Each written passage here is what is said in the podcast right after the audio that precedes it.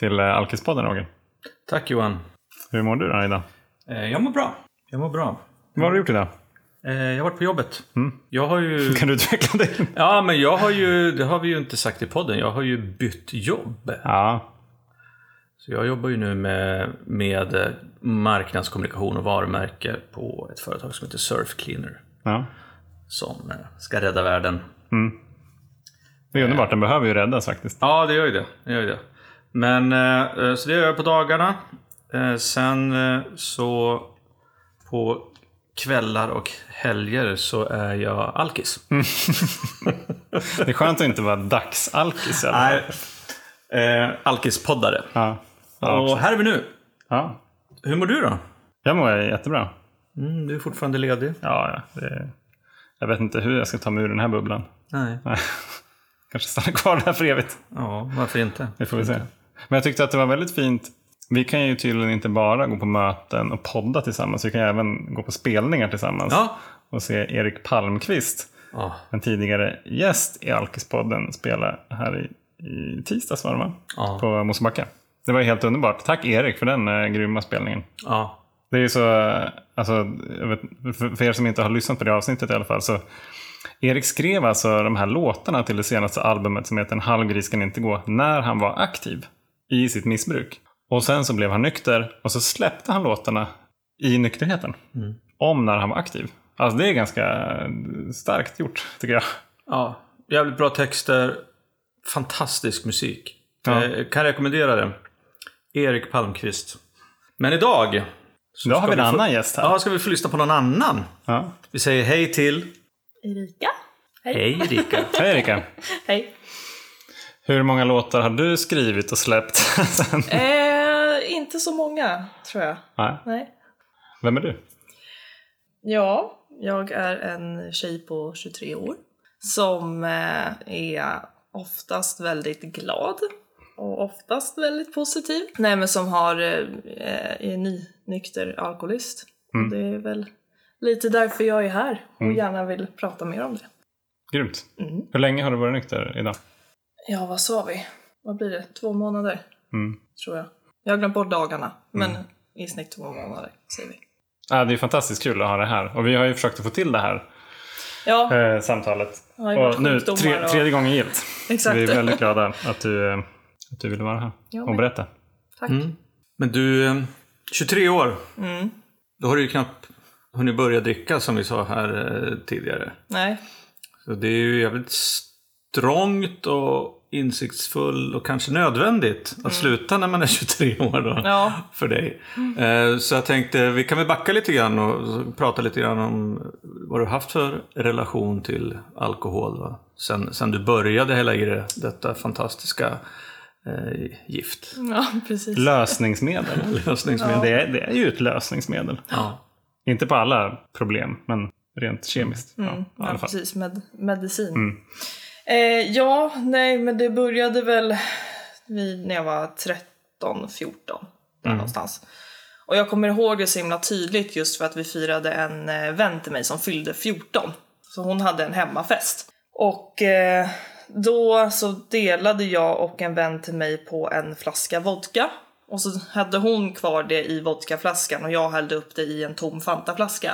Utan utblandning, utan jag gick bara, jag gick bara och halsade den här flaskan. Eh, Men, vänta, vänta, vänta. ja. Alltså var det typ en, en kvarting eller en sjuttis? ja, vad, är En det, stor- vad brukar det vara? en stor flaska. En 70 typ. Ja. ja. Som en vinare. Som två Ja, 13-14-åriga tjejer delar på. Ja. Fan vad härligt. Så jag tänker hur den här historien slutar. Fri, friskt vågat, hälften vunnet och så Ja, bra start måste jag säga. Ja, ja, Ja, verkligen. Jag körde gasen i botten direkt. Eh, nej, men det var... Det jag kommer ihåg egentligen är ju att jag först däckade. Hon hade, som, hon hade jättestor tomt och så hade hon liksom en trappa och sen var det grus och sen var det gräs. Och på gruset, där däckade jag. Jag vet inte hur länge, det var väl 10 minuter, en kvart kanske tills någon kom och väckte mig.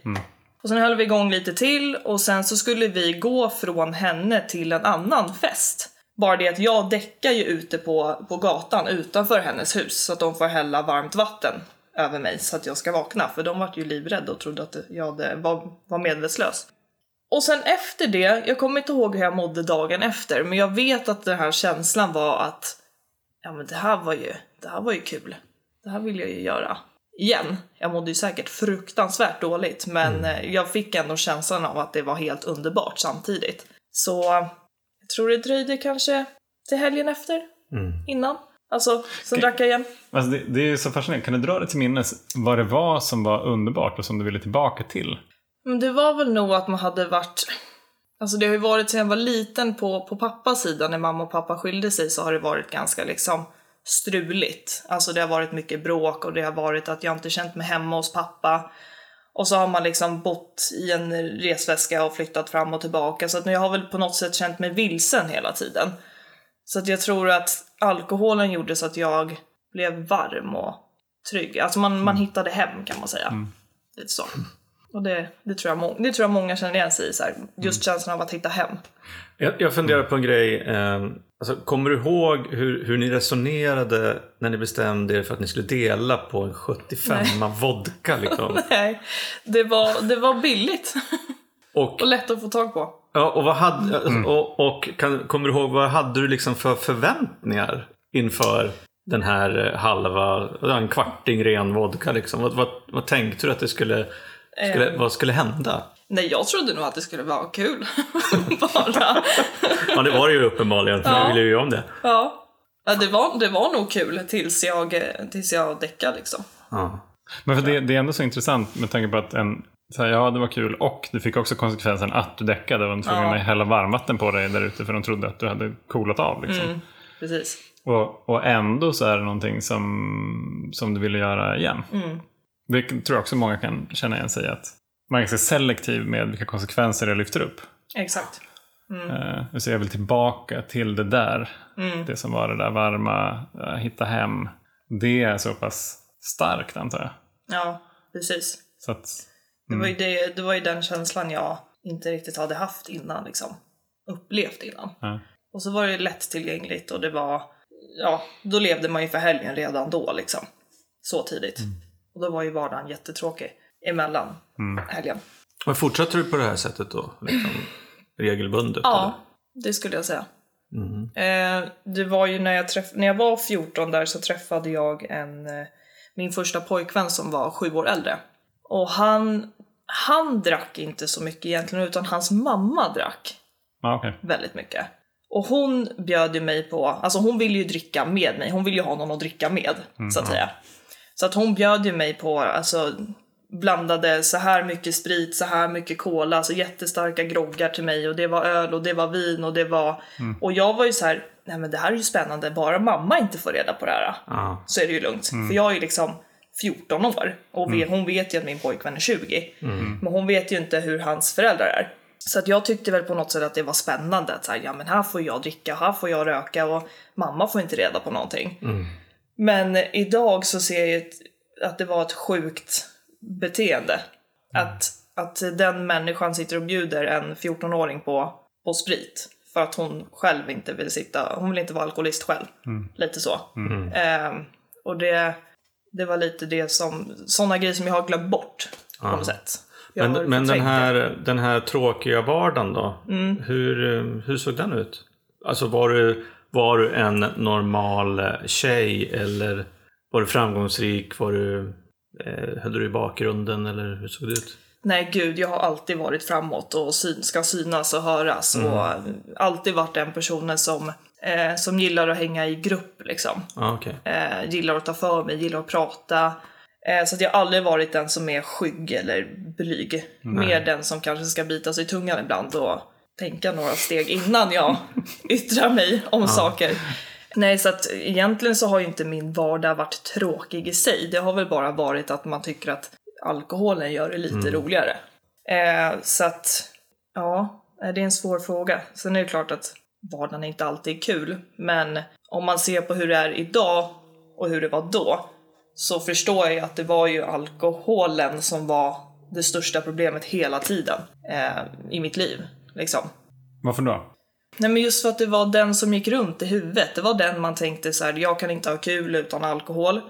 Eh, jag kan inte umgås utan alkohol. Att så här, ta en, gå och ta en kaffe med en kompis, det, det är ju skittråkigt. Vi går och dricker vin istället. Ja, men just att jag verkligen, hela livet var kretsade kring alkohol. Att i alla situationer så behövde alkohol vara inblandat, annars så vill jag inte göra det. En fråga. Mm. Tänkte du någon, någon gång då, på, innan du slutade, Mm. det kan ju ha varit när du blev äldre också, tänkte du då någon gång på hur din relation till alkoholen var? Alltså reflekterade du över att du tänkte på alkohol så mycket? Nej, in, inte då. Nej. Inte så tidigt. Jag tror att det kom nog för två år sedan kanske, Ah, okej. tror jag. Och då var det mer att jag tänkte att ja, det här vill jag inte. Jag vill inte må så här längre. Det, det här funkar inte.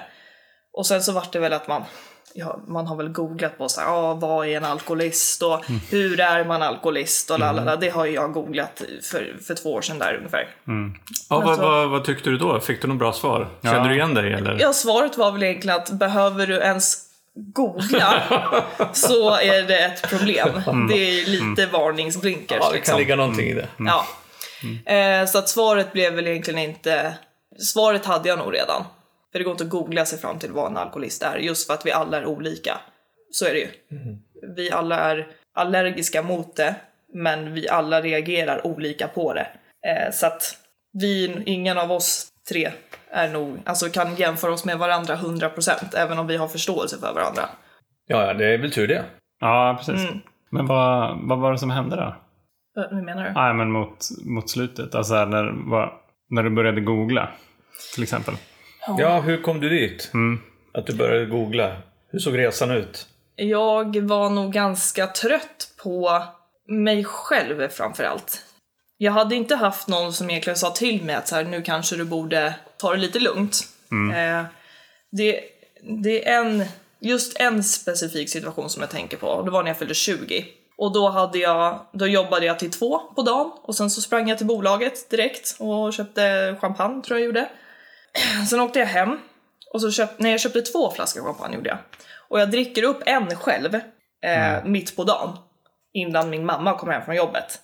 Och meningen var att vi skulle gå ut och käka med familjen på kvällen runt sextiden. Så när mamma kommer hem från jobbet så är jag skitfull. Och hon bara, jaha, okej, men eh, Men det är ändå din födelsedag.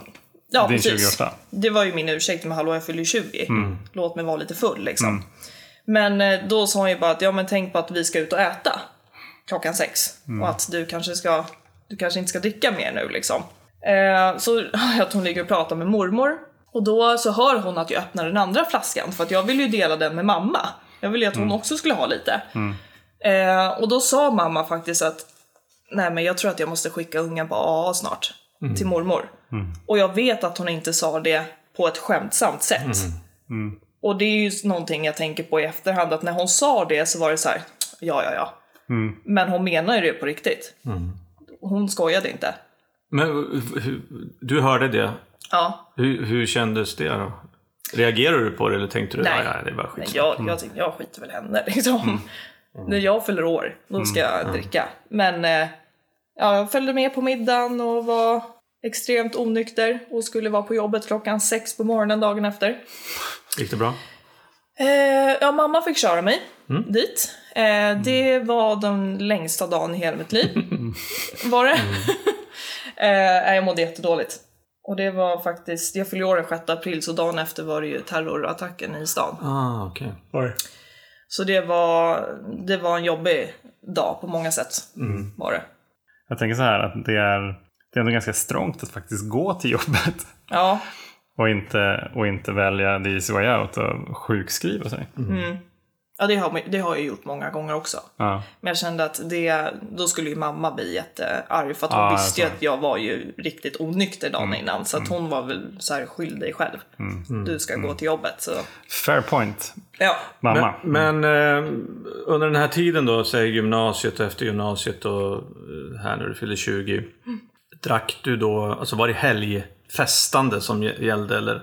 ja, alltså i stort sett. Ja. Men sen så har det ju varit att man, man tog ju något glas på vardagar också. Och under en viss period så kunde det bli flera vardagar och helgen. Och sen så löpte det på sådär. Eh, Men eh, sen har man väl tänkt att håller jag mig till helgen, fredag, lördag, då är, det inte, då är jag duktig liksom. Ja. Om jag är, tränar och, och sköter mig i veckan. Så. Fick, fick du nå, några, några, några konsekvenser liksom av drickandet under den här tiden? Mm, ja, det fick jag. Ja. Eh, jag hade en väldigt nära killkompis till mig som faktiskt tog upp kontakten med mig Ja, okej. efter ett tag. Och där var det väl att jag kände, då var jag jäkligt förbannad på honom för jag kände att men du är ju likadan själv. Ja, det var för att du drack som du gjorde. Ja, han tyckte väl att jag varit lite, att jag sa vissa grejer nykter och sen så vände jag på steken när jag drack. Och då orkade inte han riktigt med det liksom. Men jag, jag blev ju arg och ledsen för jag kände att han, han betedde sig ju likadant själv. Han, hade ju, han har ju också sina problem. Vi umgicks ju i den kretsen liksom. Men idag så kan jag förstå honom, eh, vad han sa till mig då. Han ville ju egentligen bara att säga till mig att men gör någonting åt saken nu. För att du är en väldigt bra person. Än att det går åt helvete rent ut sagt. Lite så. Men i det, när man är aktiv liksom i det, då, då skiter man ju det. Man tar ju inte till sig av vad de säger då. Men idag gör jag det. Ja, jag kan också tänka så här. Jag, jag, var ju, jag var ju typ 40 när jag slutade dricka. Och eh, jag, alltså när jag var alltså tonåring och runt 20 där och drygt 20. Alltså det, fan, jag var ju fortfarande, jag tänkte i början på livet när alla andra liksom runt omkring i samma ålder också festade och drack och kanske var singel eller, innan folk hade fått barn och så. Alltså jag tänkte inte på att oavsett liksom vad som hände mig eller någon annan. Det var ju, det var ju som, det skulle ju vara så lite grann. Ja. Alltså när man är ung, det är då Precis. man ska göra alla de här dumma grejerna. Som man Exakt. sen ska sluta upp med. Vilket vissa av oss kanske inte gjorde då. Men, men eh, jag tänker att det måste också vara... Jag kan tänka så här att om, om jag skulle ha tänkt på mig själv som haft problem med alkoholen i den åldern. Då skulle jag liksom ha gjort, då skulle jag ha betett mig exceptionellt annorlunda än mina kompisar. Vilket jag inte gjorde. Hur, hur såg det ut för dig där? Jag menar, I och med att folk sa till dig eller du började känna så här och du liksom på din 20-årsdag. Var du mycket annorlunda än ditt sällskap liksom? Ja, både ja och nej kan jag väl säga. Eh, jag har ju haft lite olika umgängen. Det var väl när jag var med mitt ex, eh, mitt senaste ex, inte han jag pratade om första gången. Eh, just med hans missbruk med alkohol och droger, då var det ju att jag började ju egentligen köra i hans takt. Alltså han kunde ju få i sig mycket mer än vad eh, jag fick. Sen var det att jag kom in på drogerna med honom också. Och då vart det ett, ja men rökte han sån här stor, vad säger man, gåsgräs, då rökte jag upp den med honom.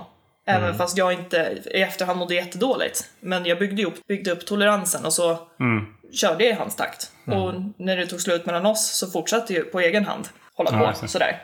Eh, så att jag har ju, med vissa umgängen så har det varit att det alla är likadana. Men med mina närmsta vänner då har det ju varit att jag tänker att nej men nu ska jag dricka i deras takt. Nu ska, när de tar en sipp, då tar jag en sipp. Men annars så har det varit att när jag är på tredje glaset är de på första. Och då har jag liksom redan när jag var 19 tänkte jag så. Så att jag tänkte, nej men gud nu måste jag vänta. Nu kan jag inte springa till baren igen. Liksom. Hur var det de här kvällarna då du eh, drack i deras tempo då? Alltså då vart ju alla så jäkla fulla så det var ju ingen som, som minns någonting liksom. Eh, så det var ju inte att man hade ångest och tänkte så här, nej men nu kanske jag har gjort bort mig. För att alla var likadana. Ja. Men på slutet så var det att jag tänkte att även om jag hade haft kul så tänkte jag bara att jag har gjort bort mig. Nu pratar folk om mig och eh, vad jag gjorde, vad jag sa. Jag tänkte att världen kretsar kring mig. Hela tiden. Och inte att de här människorna faktiskt ligger hemma och har ångest för att de kanske har gjort bort sig. Utan det handlade bara om mig. Hela tiden. Så att jag kände att det var den här grejen som jag inte orkade med liksom. Ångesten blev för, för stor. För att jag, jag blev olycklig liksom. Jag orkade inte. Vad heter det, när, när fick du reda på att världen inte kretsade kring dig? När jag blev nykter. Men Det är liksom ändå en, för det, det är en ganska stor grej att bli nykter. Mm. Ja. Som den, ah okej, fan, jaha. Det, det är ett annat perspektiv. Kommer Ja. du ihåg? Kommer du ihåg när det var? När jag fick den känslan Ja. liksom. Nej, inte riktigt. Alltså, du tänker på när jag, var, när jag blev nykter Mm. nu. Ehm, det, det tog väl i alla fall en månad. Alltså jag, har ju, jag kan ju fortfarande ha ångest. Eh, och det, är- det är ju vanligt, det är ju vanligt samhällsproblem liksom. Men jag känner att idag så kan jag leva med min ångest. Jag vet att den kommer och sen går den. Eh, men jag känner idag att jag, världen kretsar inte bara kring mig. Det är, folk pratar inte om mig, folk tittar inte på, på mig och liksom, man blir så instängd i sig själv när man har de här alltså, hjärnspökena. Så att jag får nästan, alltså fick nästan social fobi där på, på slutet och när jag var, alltså de första två veckorna. Då tyckte jag det var jättejobbigt att vara bland folk överhuvudtaget. För då, då var jag bara så här, flackade med blicken och var osäker. Men idag så känner jag mig liksom rakryggad och stark. Jag känner att det är så här jag vill leva mitt liv. Ja, så här lycklig vill jag vara liksom. Men du, eh, vi pratade här lite grann innan och då, du berättade du, att du var nykter eh, ett tag. Mm. Först, det måste ha varit typ i våras, vintras, våras då? gång, Precis. Ja. I tre månader. Mm. Varför bestämde, eller hur såg det ut när du bestämde dig för att bli nykter då? Eh, då var det faktiskt min, jag tänkte mycket på min sambo eh, som jag lever med idag. Eh, han, han fick stå ut med väldigt mycket. Alltså i början när vi träffades då var ju jag i den här destruktiva eh, perioden liksom. Jag Ah, okej. levde kvar i, i hur jag hade levt med, med mitt ex liksom. Ja, just det. Och jag hade inte bearbetat någonting egentligen utan det var sju månader singel och då hade man ju gasat på.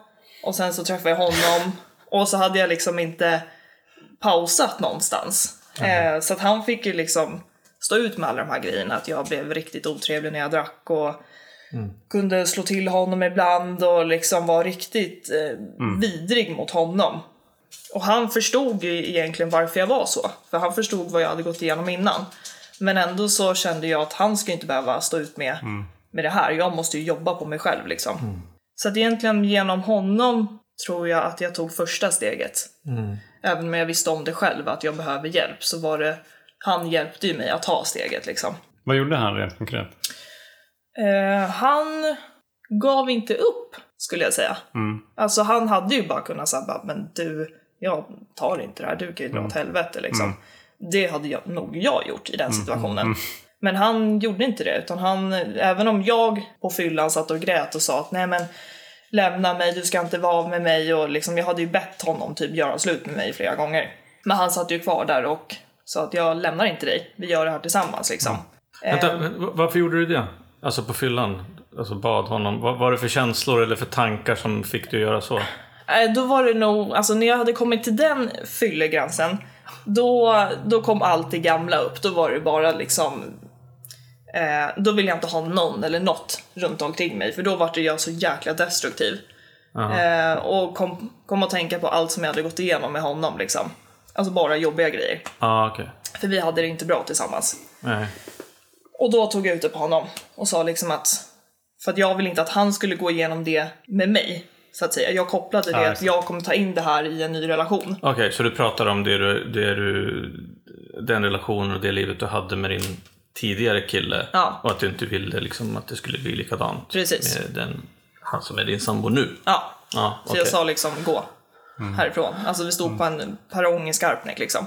Klockan ett på natten och jag sa lämna mig här och gå. Jag skulle vilja gräva lite grann i det där. Mm. Gjorde du det, om, nu, ska vi försöka vara ärliga här. Mm. Gjorde du det för att du verkligen ville han, hans bästa?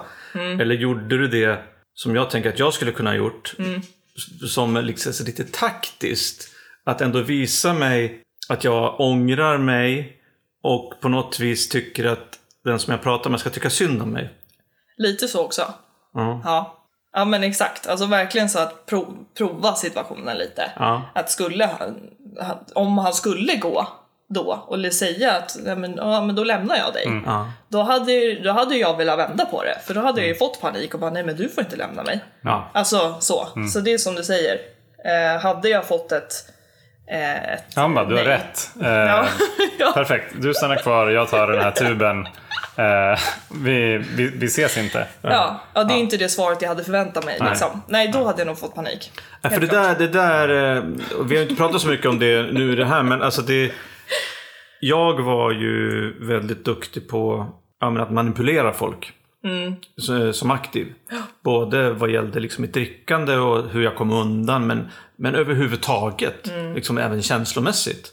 Jag kunde ju säga lite grann vad som helst eller göra saker för att jag kanske ville bli omtyckt eller inte ville att de, folk skulle dra eller sådär. Och det, det är en jävligt ocharmig personlig egenskap att ha. Men eh, hur, hur betedde du dig när du var, var aktiv? Var du duktig på att manipulera folk också? Helt klart. Ja. Ja, ja. Absolut. Alltså allt som var till min fördel var ju bra. Och sen så var jag ju väldigt bra på att, speciellt mot mina vänner var jag väldigt bra på att eh, känna så här, ja men varför är det ingen som hör av sig till mig? Och jag tänkte hela tiden på att nu är någon sur på mig eller nu eh, vill de inte vara vän med mig längre och jag kände bara att nej men hör inte jag av mig så hör inte de av sig. Och man tänkte ju det värsta om sina nära och kära hela tiden. Och att den här grejen med att ja, men världen kretsar kring mig. Eh, och idag så är jag så här, hur fan kunde jag tänka så? Liksom. Idag känner jag inte att jag måste ha kontakt med mina vänner hela tiden för att veta att vi är vänner. Utan jag vet att vi finns där för varandra. Men det var sån, alltså jag var så skyldig ifrån mig på dem hela tiden att allting var, att vi inte var vänner eller pratade med varandra, det, det är deras fel. Det, ligger inte på mig någonstans. Och på ett sätt så känns det som de tog det och försökte liksom komma tillbaka, att allting skulle vara som vanligt på något vis. Jag vet inte om jag gör mig förstådd nu men Ja, men det Eh. låter väl som en, en ganska klassisk manipulationsstrategi, tänker jag. Mm. Om man ger någon dåligt samvete för någonting så, så vill man ju kanske att den personen ska agera för att förbättra det Mm. samvetet. exakt. Eh, Så för de, för, de där, för de där ute som lyssnar som inte vet hur man manipulerar så är det liksom ett sätt. Ja. Att, eh, Ja precis. Vi kanske ska ha en crash course i, Ja, i precis. hur man manipulerar Ja. på bästa sätt. ja, precis. Ja. Nej, men för det, för det, det är lite roligt, alltså, vi- du pratar om att alla är unika, men det finns ju också väldigt många drag som förenar eh, ja, oss alkoholister. ja. Eh, och då, då menar jag inte bara, jag pratar inte bara om drickandet utan också liksom beteende och känslor och hur man agerar och sådana saker. Ja, vad spännande. Men då kan man ju säga att, att din, alltså konsekvenserna, det vill säga att eventuellt din sambo ja, till slut ändå skulle tröttna eller lämna dig. De var då tillräckligt stora för att du slutade dricka då här förs- Ja. första gången då. Hur gick det då? ja, det gick ju fram till sommaren. Ja. Va, hur gjorde du då för att liksom bli nykter? Då gick jag i behandling, Okej. gjorde jag. Eh, Jag gick eh, på A-möten en gång i veckan och så gick jag på behandling två gånger i veckan. Sökte du den hjälpen själv? Ja, Ja. Hur, hur gjorde du då? alltså allra första gången jag sökte hjälp var oktober förra året. Ja, okej. eh, och då är det ju att man går och pratar med, jag vet inte. Gick du på något sånt beroendecentrum då? Eller beroendemottagning? Nej, då var det faktiskt eh, så första hjälp. Jag vet inte vad, vad det är hon jobbar med, egentligen vad det heter. Hennes yrkesroll. Men då var det egentligen att jag gick och pratade med eh, en tjej en gång i veckan. Eh, hon var inte inriktad på alkohol. Ah, okej. Utan hon är bara, alltså egentligen psykolog kan man väl säga. Ja. Eh, men hon hjälpte ju mig att eh, alltså visa vägen till det här behandlingshemmet. Mm, okej. Så att hen, hon var ju min första kontakt och sen så, så skickades jag vidare till behandlingshemmet då. Och då gick jag och pratade med eh, en, eh, en man privat liksom. Bara han och jag. Hur var det där behandlat? Okej, är det är det det man gör på behandlingshemmet? Ja, Okej. precis. Så vi, det fanns ju att jag kunde sitta i grupp. Men då var det mer att jag behövde egentligen sjukskriva mig från jobbet för att kunna gå på de här mötena och det kunde inte jag göra. Ah, okej. Eh, så därför gick jag och pratade med honom liksom innan arbetstid. Men när du sökte hjälp hos den här eh, kvinnan då, psykologen, första gången. Var du då liksom medveten om och öppen med att jag söker hjälp för att jag vill sluta dricka? Ja, det var det jag sa i samtalet Ja. faktiskt. Jag ringde och bara, jag behöver hjälp, jag vill sluta dricka. Ja, jag vill inte leva så här längre. Ja. Jag gick ju hos terapeut flera år utan att säga att jag hade något problem med sprit. det hjälpte ju jättemycket. Ja, ja, ja, precis. Ja, ja vad bra. Ja, exakt. Vi har liksom hört om tillräckligt många som går till en terapeut för att få fortsätta dricka. Mhm, mm. Alltså här att, att få, få på något vis en, en legitimerat godkännande. Att så här, Ja. Du har inte alkoholproblem, det är inte det som är problemet, så fortsätt dricka. Vi ska Mm. lösa liksom, ditt problem på annat sätt. Och bara, yes, nu kör vi. Mm, så tror de att det funkar liksom. Ja, precis. Okej, men och så gick du på möten också. Mm. Ja, var, var, det, var det på rekommendation av behandlingen eller psykologen? Eller? Nej, jag tog faktiskt reda på vart mötet låg någonstans. Och så åkte jag dit själv bara, första gången. Okej, Eh, så då, för det ligger på vägen hem från jobbet i Tyresö. Ja, okej. Så jag var så här, ska jag hoppa av och gå på det här mötet eller ska jag bara åka hem? Mm. Eh, men så gick jag på det där mötet och var ju liksom nykopplingen Mm. då. hur Eh, var det då att gå på första mötet? Det var häftigt faktiskt. Mm. Riktigt nervöst. Jag kunde ju inte prata så det, rösten gick ju bara så här Mm. och darrig liksom. Eh, men de var, alltså, det var häftigt just för att man kände att alla här lyssnar verkligen på mig. Mm. Och jag får säga vad jag vill utan att någon liksom höjer på ögonbrynet och bara, "Ja, okej. Alltså allt var så accepterat och där kände jag, shit det här, nu har jag ju verkligen hittat hem. Alltså som jag hittade alkoholen hittade jag någonting, alltså glädjen i att vara nykter på något sätt. Så att eh, jag gick hem till min sambo och sa att det här var, det här är det bästa jag gjort. Alltså det var så häftigt liksom. Vad, vad var det som gjorde att det kändes som att du hittade hem, tror du? Gemenskapen. Alltså att jag var så, jag var så välkommen. Eh, på något vis. Det var, de tog in mig som att jag hade varit där flera gånger liksom. Så det var, det var en skön känsla. Jag var lugn, fast nervös. Fortsatte du att gå på de mötena? Nu har jag inte varit där sen innan sommaren faktiskt. Ja. Men du gick under den våren Eh. Ja, där? Ja, okej. Precis, så att jag gick ju från vintern och fram till sommaren. Ja, just det. Ja. Eh, och då var det ju, satt vi och pratade om så här, ja nu är ju sommar snart här och det är, det är jättejobbigt liksom med alla uteserveringar och jag tänkte ju inte den tanken för då var det fortfarande lite kallt och ruggigt liksom. Mm. Men sen så kom den där sommaren och då satt jag där på uteserveringarna och drack. Vad hände? Alltså hur, om du kan försöka förklara att ändå så här vara i det där och hittat mötena och hittat hem och liksom gemenskap och så här på något vis fått lite så här smak på det nyktra. Och sen sitta där på utserveringen. Vad hände? Alltså på något sätt försökte jag nog intala mig att nej men jag är väl inte alkoholist. Alltså så. Nej. Det var väl första tanken att ja men vi provar och ser just hur det. går. Eh, Om det blir något annat resultat den här gången. Eh, så då var det att, ja, men, att man drack eh, först en dag och så gick det bra den gången. Och sen så drack jag två dagar senare och så gick det bra den gången också. Liksom. Och så var det så här, nej men fan det här funkar ju. Och sen så var det ju sista gången, då, då, då hade jag haft en jätterolig kväll men då kände jag att då hade jag speedat upp takten lite grann. Jag drack lite mer och sen så kom det bara fyllan, alltså som en käftsmäll egentligen. Och då kände jag bara, nej nu vill jag åka hem. Nu vill inte jag vara här längre. Nu vill jag hem. Och den känslan hade jag inte fått förut. Den, när det blir sådär så brukar man känna att ja, men nu börjar ju festen. Nu är det party. Men jag fick mer att, nej nu vill, inte, nu vill jag hem. Nu vill jag hem och gå och lägga mig. För det här tyckte inte jag var behagligt liksom. Eh, så det, där kände jag, nu, nu slutar jag. Det har funkat inte längre. Intressant. Och det, och det var ju sista gången. Så då hade jag ju ändå, då har jag ju provat det där. Alltså, Hur lång var den liksom prövoperioden om man säger? ja det var nog från eh, alltså, juni till augusti. Ja, okej. Tror jag. Ja. Eh, och sen så hade jag inte, och jag hade inte gått i behandling heller under sommaren eller på möten. Eh, så det hade väl, var väl lite boven i dramat också att jag faktiskt inte gjorde det. Eh, och för min behandlare hade ju semester också. Men han sa ju till mig att är det någonting så kan du mejla eller ringa mig så träffar jag dig. Eh, men jag vill ju inte störa honom på sin semester liksom. Så att jag träffade hans kollega på ett möte efter sommaren. Och så berättade jag det här för honom att ja, men jag har ju hållit på hela sommaren nu och sådär. Och så sa ju han att, eh, han är också gammal alkoholist liksom. Så han sa ju det att ja, men det är ju som att spela rysk roulette när man är alkoholist. Så ritade han verkligen det här eh, spelet på pappret och sa att ja men det går bra den gången och så går det bra den gången och så håller det, kanske det går bra några gånger. Tills det går åt helvete.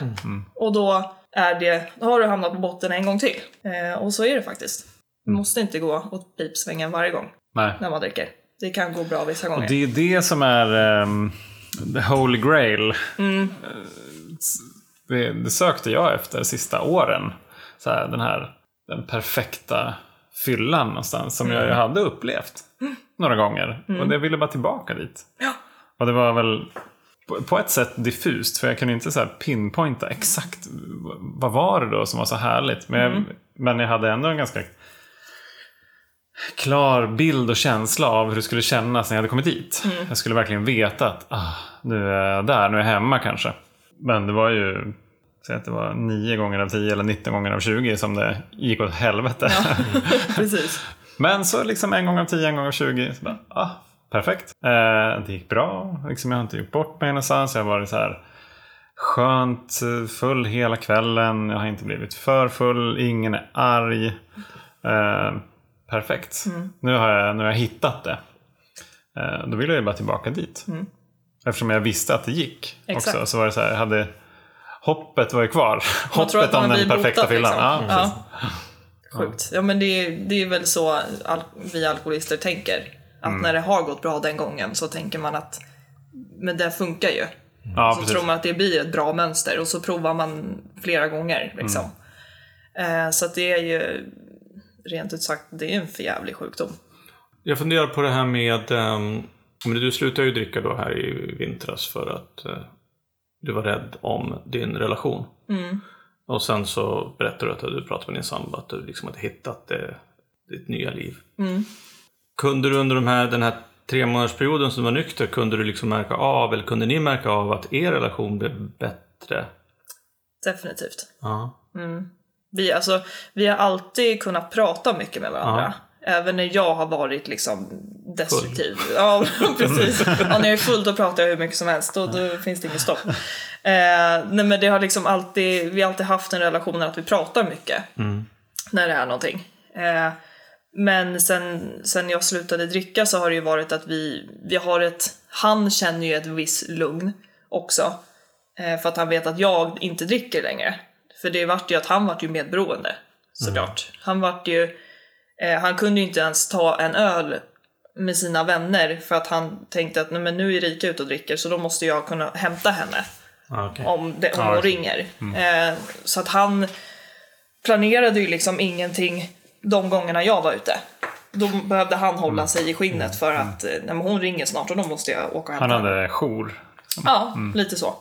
Eh, för att han visste att jag tar mig sällan hem själv. För att jag dricker så mycket att jag inte kan åka buss eller gå eller så. Eh, så att det var nog det som tog mest på honom. Och vår relation tror jag. Alltså, det här att du eh, blivit nyfiken på... Alltså, men söpte du så jävla full så att det blev redlöst liksom jämt när du var ute? Och, Ja, och så råkade du inte ut för massa dåligheter? Nej. somna i, i, inte vet jag, rännstenar och ramla ner för trappor och klev ut Faktiskt från, från fönster och sådana saker. Du har klarat det alltså? Det är ju Faktiskt. helt sjukt. Jävla Ja. tur du har haft. Jag har alltid kunnat, alltså kunnat, jag har ju haft sjukt mycket minnesluckor. Ja. Men jag har alltid kunnat, även när jag har varit redlös, så har jag ju alltid kunnat ta mig hem på något vis. Alltså även om han inte har kunnat hämta mig och när jag behövt ta mig hem själv så har jag alltid hittat hem. Men eh, eh, en kort story som jag måste berätta. På tal om att eh, ta sig hem. Eh, det var förr, förra sommaren. Då hade jag druckit jättemycket och han kunde inte komma och hämta mig. Så då går jag, då är jag i Tyresö, så jag går från en vän till Statoil som ligger 20 minuter att gå bort. Jag har ingen aning hur jag kommer dit, hur jag har gått. Klockan är, ja, då var klockan två på natten kanske. Ja. Så jag går där helt själv, vinglar säkert jättemycket, hittar dit, går fram till nattluckan och köper en tunnbrödsrulle. Har ett litet minne av att jag går och äter på den och ringer till min sambo och säger att jag har köpt mat. Och han får ju fixa en Uber till mig, att jag får stanna där du är så fixar jag en taxi. Och jag var ju såhär, nej men nu är, nu är klockan fyra på morgonen och nu är solen uppe, nu ska vi vakna och jag var ju jättefull liksom. Och han tänkte, vad herregud jag måste få hem henne nu. Och dagen efter så var det så här, så ser jag bara ett, alltså på mitt kontoutdrag att jag har varit på Statoil. Men jag har ingen minne av att jag har gått och köpt den här tunnbrödsrullen. Eller hur jag har kommit dit. Och det var extremt läskigt. Då hade jag ångest i 30 dagar efter det liksom. För att jag tänkte att någonting hade ju kunnat hänt på den här vägen. Någonting kanske har hänt fast jag inte minns det. ja, exakt. Ja. Och det kan jag tänka mig att eh, jag hade inte så jättemycket minnesluckor. In, inga som jag kommer ihåg i alla fall. Nej, men, eh, så att, eh, men jag kan tänka mig just det där att, att liksom oroa sig för saker som man inte vet om de har hänt eller inte. Nej. Det måste vara fruktansvärt. För att jag känner igen mig liksom just det där att om jag vaknade upp hemma dagen efter jag hade varit full och ingen hörde av sig. Just det där att "Ja, fan, jag klarar mig den här gången också. Men om det finns så här stora luckor som man inte vet. Och då kan jag tänka mig att det håller i ett tag. Ja, ja.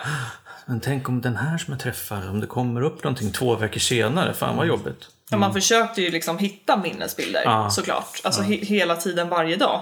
Och jag åkte ju till- faktiskt, jag var så, så sjukt inne i det här så att jag åkte till macken och frågade de som jobbar där att får jag se övervakningsfilmen från, från Nej, den här nattluckan? Ja, jag gjorde det. Det är ändå engagemang ju. Ja. Hon bara, nej, nej, men om det inte har skett ett brott så får jag inte visa dig det. Utan Nej, det är bara om du liksom har råkat ut för någonting. Ja, och jag bara, nej men jag vill veta om jag har råkat ut för någonting. Jag har råkat ut för mig själv. Ja, Eh, precis. Ja. Åh gud. men, Så långt gick det. men det är ganska, alltså vi gjorde ju det där, apropå liksom att, att normalisera ett ganska sjukt beteende, så gjorde vi det där till ett koncept. På helgen då, lördag, söndag, så hade vi lucköppning. Då, eftersom man ville ju så här kolla vad, de, vad, vad det var man inte mindes. Eh, Och fylla i liksom luckorna Ja, åt varandra. Jag tyckte det var en ganska rolig grej, så här, kompisarna emellan. Men det var det egentligen helt sjukt ju. ja, Eh, att, så här, att, att vi på något vis kollektivt super oss själva så redlösa att vi får minnesluckor. Och att så här, ja, ja, men alla gör ju det. Nej, alla vi gör det, men, Ja. men, men alla gör inte det. nej. Men det är ju det man tänker att det är då man är full. Det är väl därför man dricker, för att man ska alltså egentligen glömma bort. Ha lite minnesluckor.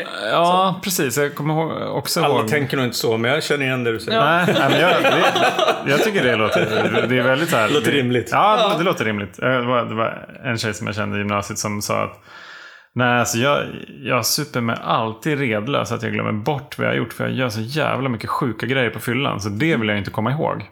Logiskt. Ja, Men Det är superlogiskt ju. ja, ja exakt. Ja. Att så här, om man, jag vill inte komma ihåg alla dumma grejer jag har gjort. Nej, Då är det bättre att jag har en minneslucka. ja, det var inte så bra. Ja. Eller låta det dricka. Men, men, men jag förstår att det var ett ett alternativ som inte fanns riktigt. Nej. Men du, jag tänker på det här med eh, om, vi, om vi flyttar tillbaka från tunnbrödsrullen till relationen. Och så under den här eh, tre månadersperioden så blev det bättre. Ni pratar mycket. Men det här resonemanget som du, eller det kanske inte var ett resonemang, men alltså du började ju dricka igen. Ja. Liksom, hur togs det upp i, hemma hos den lilla familjen? Liksom, var, det, var det så att ja, men det verkar, verkar vara ett bra förslag, hörru? Eller liksom, blev det bråk om det eller höll du hemligt? Eller? Nej, alltså de, det var egentligen, jag varit ganska stöttad i det. Just Ja. för att jag manipulerade ju dem, övertalade dem att det här är okej, det här kommer gå bra, eh, jag får prova och se hur det går och går det åt helvete då vet jag ju svaret. Lite så. Och där skulle ju de egentligen bara, men prova inte. Det sa min sambo faktiskt, han var den enda som sa prova inte. Gör inte det. Men och sen var han ändå såhär, du gör som du vill, jag kan inte rycka flaskan ur handen på dig. Ehm, Det är också klokt i och för sig. Ja, precis. Så att, eh, nej men det var, jag hade stöttning från vänner och de drack ju med mig och, och sådär. Men att de vart ju lite reserverade just för att de ville ju så här, ja men hålla lite koll på mig. Det var, då kunde ju inte de slappna av. Eh, just för Nej. att, då är det så här, ja men nu har hon druckit tre glas. Ja, hoppas det, det stannar där. Alltså lite så. Eh, och jag kände ju av det. Det var ju det som var grejen. Jag kände ju av att de satt och kontrollerade mig. Eller uppfattade att de kontrollerade mig i alla fall. Och då kunde jag bli liksom förbannad på min sambo att jag bara Varför tittar du på mig när jag dricker? Eller vadå, varför frågar du mycket jag har druckit? Du har ju suttit bredvid mig hela tiden liksom. Och sitter och bara anklagar. Ehm, så att eh, jag orkade inte med det heller riktigt. Att liksom ha ögon på mig hela tiden. Nej, det lå- det låter som ett ganska jobbigt sätt att, att liksom dricka på. Att man Ja. inte får dricka som man kanske vill. Precis. Och då jag tror att det hade att göra med att jag inte heller eh, alltså strulade till det. Att jag drack så mycket så att jag blev redlös för att jag hade de här ögonen på mig hela tiden. Och det är väl bra i sig egentligen att de hade lite koll. Men det var ju inte, det är ju inte meningen att det ska vara så liksom. Det, för att då förstår de förstår ju att jag har problem. Så de försöker väl bara stötta mig i att låta mig göra som jag vill. Eh, och det funkar inte. Inte. Men det, det är ganska, in, alltså på ett sätt, ett ganska intressant experiment ändå. Säga så här, ja, men vi får se hur det går. Det är ett experiment. Om det går åt helvete, då vet jag ju liksom vad jag behöver göra. Ja, det är jävligt insiktsfullt på det sättet. Ja. Så det kan man ju säga att ett, ett planerat, förankrat eh, experimentåterfall kanske kan vara bra. Ja, Alltså, Ja, nej, men- Det verkar ju funka för dig. Du höll på i ett par månader. Du kände sen att nej, men jag vill inte ha det här. ja, exakt. För att annars hade jag nog gått och undrat Ja. hela tiden. Jag hade nog inte varit redo för att liksom bli nykter. Nej. Om det- jag inte och hade det- fallit dit igen. Absolut. Men det här är också viktigt att, att liksom påpeka för er som lyssnar. Det här är ju väldigt, väldigt eh, liksom individuellt Ja, ja. och olika. Och det är väl inget, Prova inte så att vi går inte. ut och rekommenderar folk att, att ta ett testat återfall för att se om det verkligen var på riktigt. Nej, Jag har ju aldrig tagit ett återfall än så länge. Du har inte Bra. gjort det. Nej, jag hade ju mina fem vita år Mm. på, på knogarna. Kan man säga, där jag aldrig erkände för mig själv eller någon annan att jag var alkoholist. Mm. Utan min story var egentligen bara att jag sa att jag vill fokusera på skolan. Mm. Eh, Så att, eh, och, det, och när jag dricker, ja, men då, då blir det för mycket fest ungefär. Mm. Och det gjorde ju att, att den här dörren var ju någonstans lite på glänt ja, hela, hela tiden. Att så här, när, när jag väl känner att, att det är läge, då kan jag börja dricka igen. Mm. Och det ja, tog några år. Men sen så presenterade sig tillfället och eftersom jag inte hade gjort något löfte till någon eller mig själv så var det bara, ja okej, ja vad bra, då kliver vi in här igen. Mm. Och ehm, jag drack ju på precis samma sätt som jag gjorde för liksom fem år tidigare. precis. Den, den kvällen, samma volym, i samma takt. Mm. Och det gick jättebra. Mm. Liksom. Den gången. Ja, den gången. Mm. Eh, och det var ju början på en tioårsperiod. Liksom, i, I det aktiva. Ja. Men, men å andra sidan, jag var ju inte redo att sluta dricka där. Jag var ju inte redo när jag var, det var, jag var nykter mellan, eller spritfri mellan jag var 20 och 25. Och jag var ju uppenbarligen inte redo att, att bli eh, liksom Johan, en nykter alkoholist, när jag var 20. Eh, Så att, ja, jag kanske behövde de där tio åren. What do I know? Men, men jag är ju bara glad att det, att det, att det bara, inom citattecken, blev tio år och inte hela livet. Precis. För det hade det också kunnat bli, man vet ju inte. Mm. Det, ju, det kan vi ju aldrig veta. Men jag tror att det är alltså viktigt på något sätt att känna sig, alltså känna sig redo för att sluta. Alltså det är därför att komma till den insikten själv. Att man inte kan säga till någon att ja men hörru, sluta nu, du är alkoholist. Du måste förstå att du är alkoholist. För den taktiken funkar inte. Eh, och jag har ju liksom, jag har en vän till mig som jag, som är alkoholist. Eh, känn- det vet jag 100% i mitt hjärta. Men jag tänker inte vara den som, som säger det, Nej. att lägg av nu. Utan det, det får komma naturligt, för det, det gjorde det för mig. Eh, och det, man måste verkligen känna att nej men nu vill inte jag längre, nu vill jag leva ett annat liv. Eh, för det, det är bara då det kan, kan bli bra. Liksom. Man ska inte tvinga någon att sluta, utan det måste komma naturligt. För att det ska hålla sig i längden. Ja. Så nu då, från då där början av augusti någon gång, Mm. så har du varit nykter. Hur gör Ja. du för att vara nykter idag? Eh, alltså nu har jag inte gått i behandling, jag har inte Nej. gått i någonting. Eh, vilket har varit jättedumt. För att jag vet att visst, jag kan hålla mig nykter själv en period. Men jag vet att det inte kommer hålla för livet. Jag måste ha hjälp också. Men jag kan inte bli nykter själv liksom. Men eh, det, det jag gör är att jag, jag, jag orkar inte. Alltså jag, jag, jag har blivit lite pensionär. Jag, jag gillar att vara hemma liksom. Alltså bara mysa i morgonrock, kolla på film, äta godis. Eh, så det är det jag gillar att göra. Jag, or- jag kan, när jag tänker på de här kvällarna, liksom fylla, bakfylla, sena nätter. Eh, då, får, då får jag panik. Men du måste vara en av Tyresös, eh, kanske Stockholms yngsta pensionärer. Jag tror det. jag tror det. Absolut. Jag, jag har ju tänkt att jag är ganska ung, men jag är snart 40. Mm. Jag klev väl in i pensionärslivet när jag var 35. Alltså, där, jag älskar det verkligen. Ja men det här lugna, sköna bara. Jag, jag tänker på, vi pratade lite grann här innan eh, vi började spela in och då, berätt, då pratade du just om det här att fly liksom den här, det tråkiga. Ja. Och att liksom jaga någonting annat som, som du kände att du gjorde förut när du drack. Men att du nu när du, när du är nykter, att du hittar liksom någon typ av närvaro Ja. i nuet. Berätta mer om det. Men Jo men alltså jag har väl liksom lärt mig att, att eh, eller inte lärt mig men jag börjar tänka mer att jag måste leva i nuet. Jag måste börja liksom Ja men alltså se saker runt omkring och bara faktiskt inte tänka, alltså jag tänker mycket framåt hela tiden. Och nu, om jag nämner att jag är, att jag är gravid, så, eh, så blir ju min första tanke att så här, ja men jag måste få in den här årsinkomsten i slutet av året för att få den här föräldrapenningen. Och Ja, ja, du vet, det är det enda som spinner på i mitt huvud, liksom pengar hit och dit. Men ändå så här, varför? Det löser sig. Alltså, jag, jag har jobb, jag har sambo, jag har lägenhet. Men jag, har, jag är alltid den som jagar efter att måste ha kontroll. Det måste funka. Fast i själva verket bara njuta av att faktiskt att jag är gravid och jag har ett barn inom mig som ska växa och hoppas att det mår bra. Eh, tänka så istället. Eh, så det är lite så har jag börjat tänka på i livet överlag. Att saker och ting löser sig, jag måste bara andas in nuet. Och känner inte att jag jagar någonting längre. Och nu när du ändå nämnde det på det sättet så kan vi ju, vi, för jag frågade dig också innan om hur det var med tajmingen där. Eh, men du blev ju då, du slutade ju dricka innan du visste om att du är gravid. Så det, det är lite spännande. Annars så tänker man ju kanske automatiskt att ja, men det är väl klart att hon slutar dricka för att hon är gravid. Men så, så är det alltså inte. Nej. Det är väl klart, eller på att säga, att du ska, ska kunna leva resten av ditt liv, liv nykter, även om du nu bara är 23. Men det är ju som du säger, det, är, det blir ju kanske svårt att göra det liksom på egen hand. Ja, utan absolut. att hitta, hitta ett sammanhang och hitta nuet, tänker jag.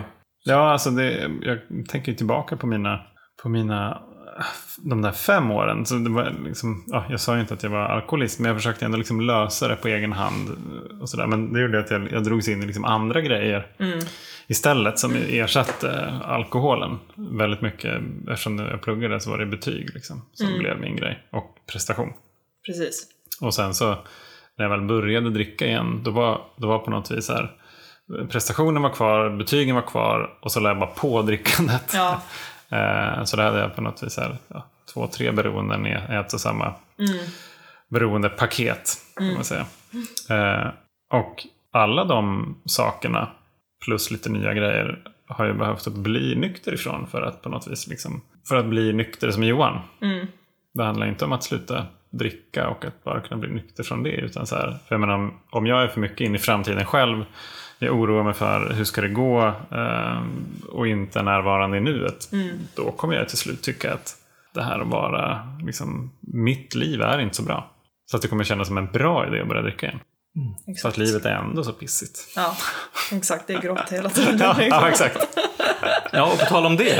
Eh, hur känns det nu då efter de här två månaderna nykter? Eh, alltså så bra. Mm. Verkligen. Alltså det är ingen ångest, eh, mycket gladare, mycket lugnare, njuter av livet på ett helt annat sätt. Liksom. Eh, sen så, men jag är ändå glad att jag har blivit, jag, jag kan njuta av att inte göra någonting. Alltså bo i min morgonrock och mina tofflor och bara, alltså en fredag, lördag, det är, det är det bästa som finns. Eh, och att kunna byta ut det från den här party-Erika som jag har varit i så många år och faktiskt kunna njuta av en fredag, lördag, att inte göra någonting. Det är jättestort för mig. Alltså det, det, det kan inte bli större. Och jag är så glad att jag bara kan njuta av det. Faktiskt. Är det, hur, hur har det varit för dig? För att jag har ju också haft en identitet lite grann som så här Johan festaren, festfixaren, joxaren som var ute och svirade väldigt mycket. Och jag tyckte att det var lite jobbigt att gå från den identiteten till en helt annan identitet som, som ju, för det blir en ganska stort hopp. Och jag- det var väl lite krisigt liksom i början tyckte jag. Att så här, ja, om jag inte är det, vem är jag då? då? Precis. Så ska jag helt plötsligt vara den här nyktra personen. Jag vet inte ens hur man är det. Och så här, vad, vad kommer folk tycka om det? Jag var jätterädd för att bli tråkig. Nu, nu har det snart gått fyra år. Nu är jag ganska, känner jag mig ganska tillfreds med att mysa på. I min lilla lunk. Liksom. Men, men så det har inte varit självklart hela vägen. Nej, det känner jag igen mig också. Jättemycket. Ja. Just med att så man tänker att nu blir jag lämnad för nu dricker inte jag längre. Nu vill ingen umgås Ja, med mig precis. för att nu är det inte roligt liksom. Eh, så de, alltså första mån, alltså gången innan sommaren när jag var nykter, då tänkte jag mycket så. Mhm. Men nu andra gången så Mm. var det mer som att mina vänner förstod. Alltså de har ju varit med på det här tåget hela tiden. Mm. Eh, så att de förstod att, att jag behövde sluta. Eh, eftersom de vet hur dåligt jag har mått och liksom, jag har ju varit öppen med dem och sagt att det här funkar inte för mig, jag mår så här. Nej men då ska inte du dricka alkohol. Alltså just det. sluta med det. Eh, och så då jag har dem med på tåget liksom. Det är kloka vänner du har. Ja, de är väldigt bra de faktiskt. eh, nej men så det är skönt att jag har, jag vet vilka som är, som är mina vänner. Eh, och vilka som är kvar. Och de som inte är kvar, de ska ju inte vara kvar Nej. heller. Så det känns, nej men allt känns, känns bra. Huvudet är över ytan. Ja. Vad heter det? Du var ju med i en annan podd, en briljant podd som heter Beroendepodden. Mm. Vad pratar ni om då? Du och Anneli? Eh, då pratade vi om eh, mestadels om eh, ångest och eh, ja, men, psykisk ohälsa. Eh, det var inte så mycket alkohol Nej. då. Men Hur länge sedan var det? det var januari tror jag. Eller februari. Okej, i år? Ja. Ah, okej. Mm. Så det, nej men där var det ju liksom, och, och i den, den podden så var jag så fruktansvärt nervös. Så det vart ju att jag glömde ju bort så mycket som jag egentligen ville säga till henne. Eh, och där var ju ämnet helt annorlunda också. Så Ja. just med att när jag började lyssna på eran podd så var det att då kom det upp mycket grejer som Alltså som jag inte har tänkt på innan. Och genom att lyssna på er så var det så här, nej men gud jag vill också, jag ville träffa er och sen vill jag jättegärna liksom berätta hur det egentligen var kring alkoholen också. För Ja, att just kunna nå ut till andra på så vis. Ja. Men vad, vad tycker du då? Eller om du försöker sammanfatta liksom det du vill ge till lyssnarna. Har du någonting, vill du skicka ut dit? Alltså lite egentligen det som, eh, som vi pratade om här att, eh, att det är väldigt individuellt hur, alltså att vi alla är olika alkoholister. Och att alla på något sätt måste komma, alltså alla måste hitta sin egen, sitt eget sätt att sluta på. Eh, och sen ändå känna att oavsett hur, hur lång tid det tar eller på vilket sätt det sker på så är det ändå ens egna resa. Och att det är, det är okej. Det, det, det kommer lösa sig. Det, det tankesättet vill jag att man ska ha. Att så här, Det kommer lösa sig oavsett vilken väg man tar. Och att hjälp finns att få. Man måste bara vilja ta det. Ja, precis. Det, det, är, det är intressanta som tillgångar att eh, tillgängliggöra för lyssnarna. Eh, vil- vilken hjälp har, du blivit hjälpt av om du kan sammanfatta det? Eh, ja, möten. Mm. Eh, framför allt. Just den gemenskapen. Eh, och att det finns tillgängligt i så många liksom, delar av Stockholm. Det finns ju oftast i närheten av där man bor. Eh, och att eh, alltså, ta behandling. Eh, jag tror att det är jättenyttigt att gå och prata i eh, det som jag varit erbjuden men inte hade tid med jobbmässigt var ju alltså gå och prata i en liten grupp. Ja, just det. Just för att A-möten kan ju vara läskigt just för att det är så mycket folk. Eh, och att man kanske känner lite press på att nu har vi en timme på oss och så ska det gå runt och alla ska ha någonting att säga. Så tror jag att, att sitta och prata i en grupp på fem sex personer i behandling skulle ge otroligt mycket. Faktiskt. Och ha det liksom tre gånger i veckan om man kan. Det, det skulle Ja, jag det. säga. Häftigt. Och sen har ju du, jag tänker liksom en, en tillgång som du verkar ha i vänner. Ja, absolut. Och men den, det, det är relationen som, gör, som ger styrkan någonstans. Och man är alltid två om den. Så att säga. Och du har väl antagligen också liksom gjort din del för att skapa en bra relation till dina vänner. Ja, ja, ja absolut. Och sen är ju jag, min sambo är ju världsbäst också. Har otrolig förståelse och ja, jag hade nog inte kunnat hitta någon bättre att leva med faktiskt. Vad fint. Vad tänker du Roger? Ja, men jag, tänker, jag tänker på två saker som jag brukar säga. Får se hur många kommer ihåg. Eh, nej, det ena är väl att, att jag tycker ju att eh, det är så fascinerande att träffa någon som ändå är, som är så ung och som liksom har kommit till insikt om att det här är ett, ett okej problem att ha. Som faktiskt går att göra någonting åt. Ja, exakt. Och inte liksom verka eh, alltså rygga för och, eller försöka hemlighålla det. Och, så det är jävligt, det tycker jag är jävligt starkt.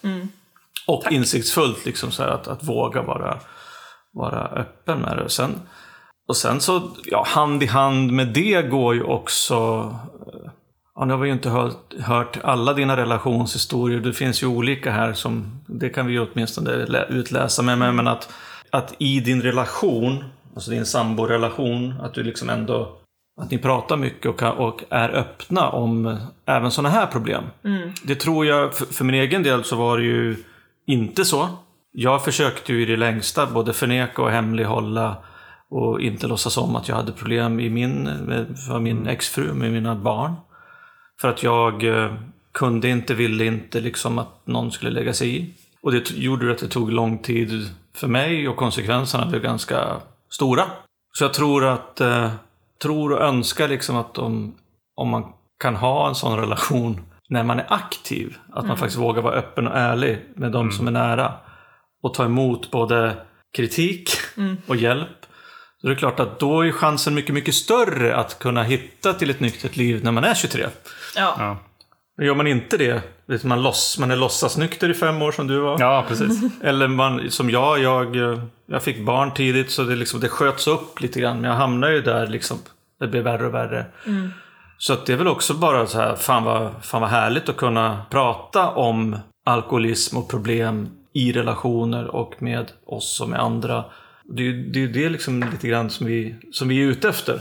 Att kunna ha de här diskussionerna utan att det känns som att oj, oj, oj, oj, oj, vad farligt och svårt det är att prata om de här grejerna. Det är klart att det är det, men det ska inte behöva vara så jävla skamligt att man inte vågar göra någonting åt det. Exakt. Nej, jag tänker också att det är, ju, det är ju på något vis bara mänskligt. Ja.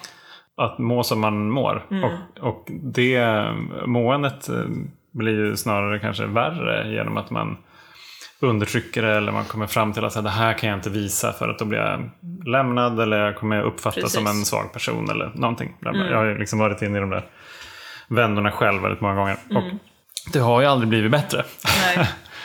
Vi har tagit upp det flera gånger i podden också att vi, vi som, som kollektiv blir ju inte bättre på att ha den typen av samtal heller eftersom vi inte tränar på dem. Till exempel på jobbet eller eh, bland kompis, eh, i kompiskretsen eller vad det nu må vara. Liksom. Men när vi väl, eh, vi som har fått möjligheten att stifta bekantskap med den typen av samtal ser ju hur mycket det ger. Exakt. Det är ju egentligen alltså sträcka ut en hand första gången. Alltså Ja, första precis. hjälpen Exakt. i stort sett. Mm. Och den är såklart den läskigaste gången för att man vet inte vad som är på andra sidan. Exakt. Jag vet att jag inte fixar det här själv. Okej, nu visar jag mig sårbar. Kanske för första gången, så var det typ för mig tror jag. Så här, för första gången i mitt liv. Så här, ja, så här är det. Så fick det bära Precis. eller brista liksom. Och, och, jag menar, det är klart att det, det tar olika lång tid och vissa kommer aldrig dit. Eh, men att, att du har kommit dit i så ung ålder, det är ju fantastiskt. Jag blir väldigt glad. Tack. Jag är Och glad är det- själv att det kommer nu också. Sen är det kul också att träffa en, en pensionär som är yngre än jag. Det har du inte gjort tidigare. Nej, det har jag inte gjort tidigare faktiskt. Ja, ni promotar verkligen det här nyktra livet på ett bra sätt hörni. Ja, alltså, Ja, det beror- nykter, det är lite grann som att bli pensionär hörni. Ja, men det, det, det beror ju liksom på vad man, vad man, eh, vad man Det är gillar. lite andra Och intressen. jag känner mig inte som en pensionär hörni, kära lyssnare. Så om ni, vill, om, ni, om ni fortfarande känner att ni är aktiva och alerta så kan ni ta rygg på mig. Ja. Nej, ehm, nej, men jag tycker också att det är jävligt härligt att kunna vara, vara liksom i nuet. Ja. Och inte ha så jävla mycket krav på sig själv eller behöva prestera för att vara en okej människa. Liksom. Ja, hörni. Har vi något mer? Vi hade fått lite frågor, men jag tror att vi har täckt in dem. Ja, Det var ju om anledningen till att du slutade, varför du valde liksom, fattade beslutet att sluta dricka. Ja, då har vi täckt in både gång ett och gång två. Massa gånger. ja exakt. Får hoppas att det var sista gången då. Ja.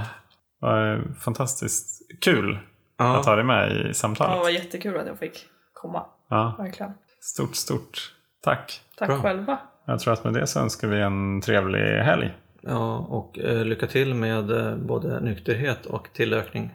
Tack. Ja, verkligen. Stort Ja, lycka det till. blir spännande. Tack. Ja, ha det så fint hörni. Ha det fint. Kram. Hej!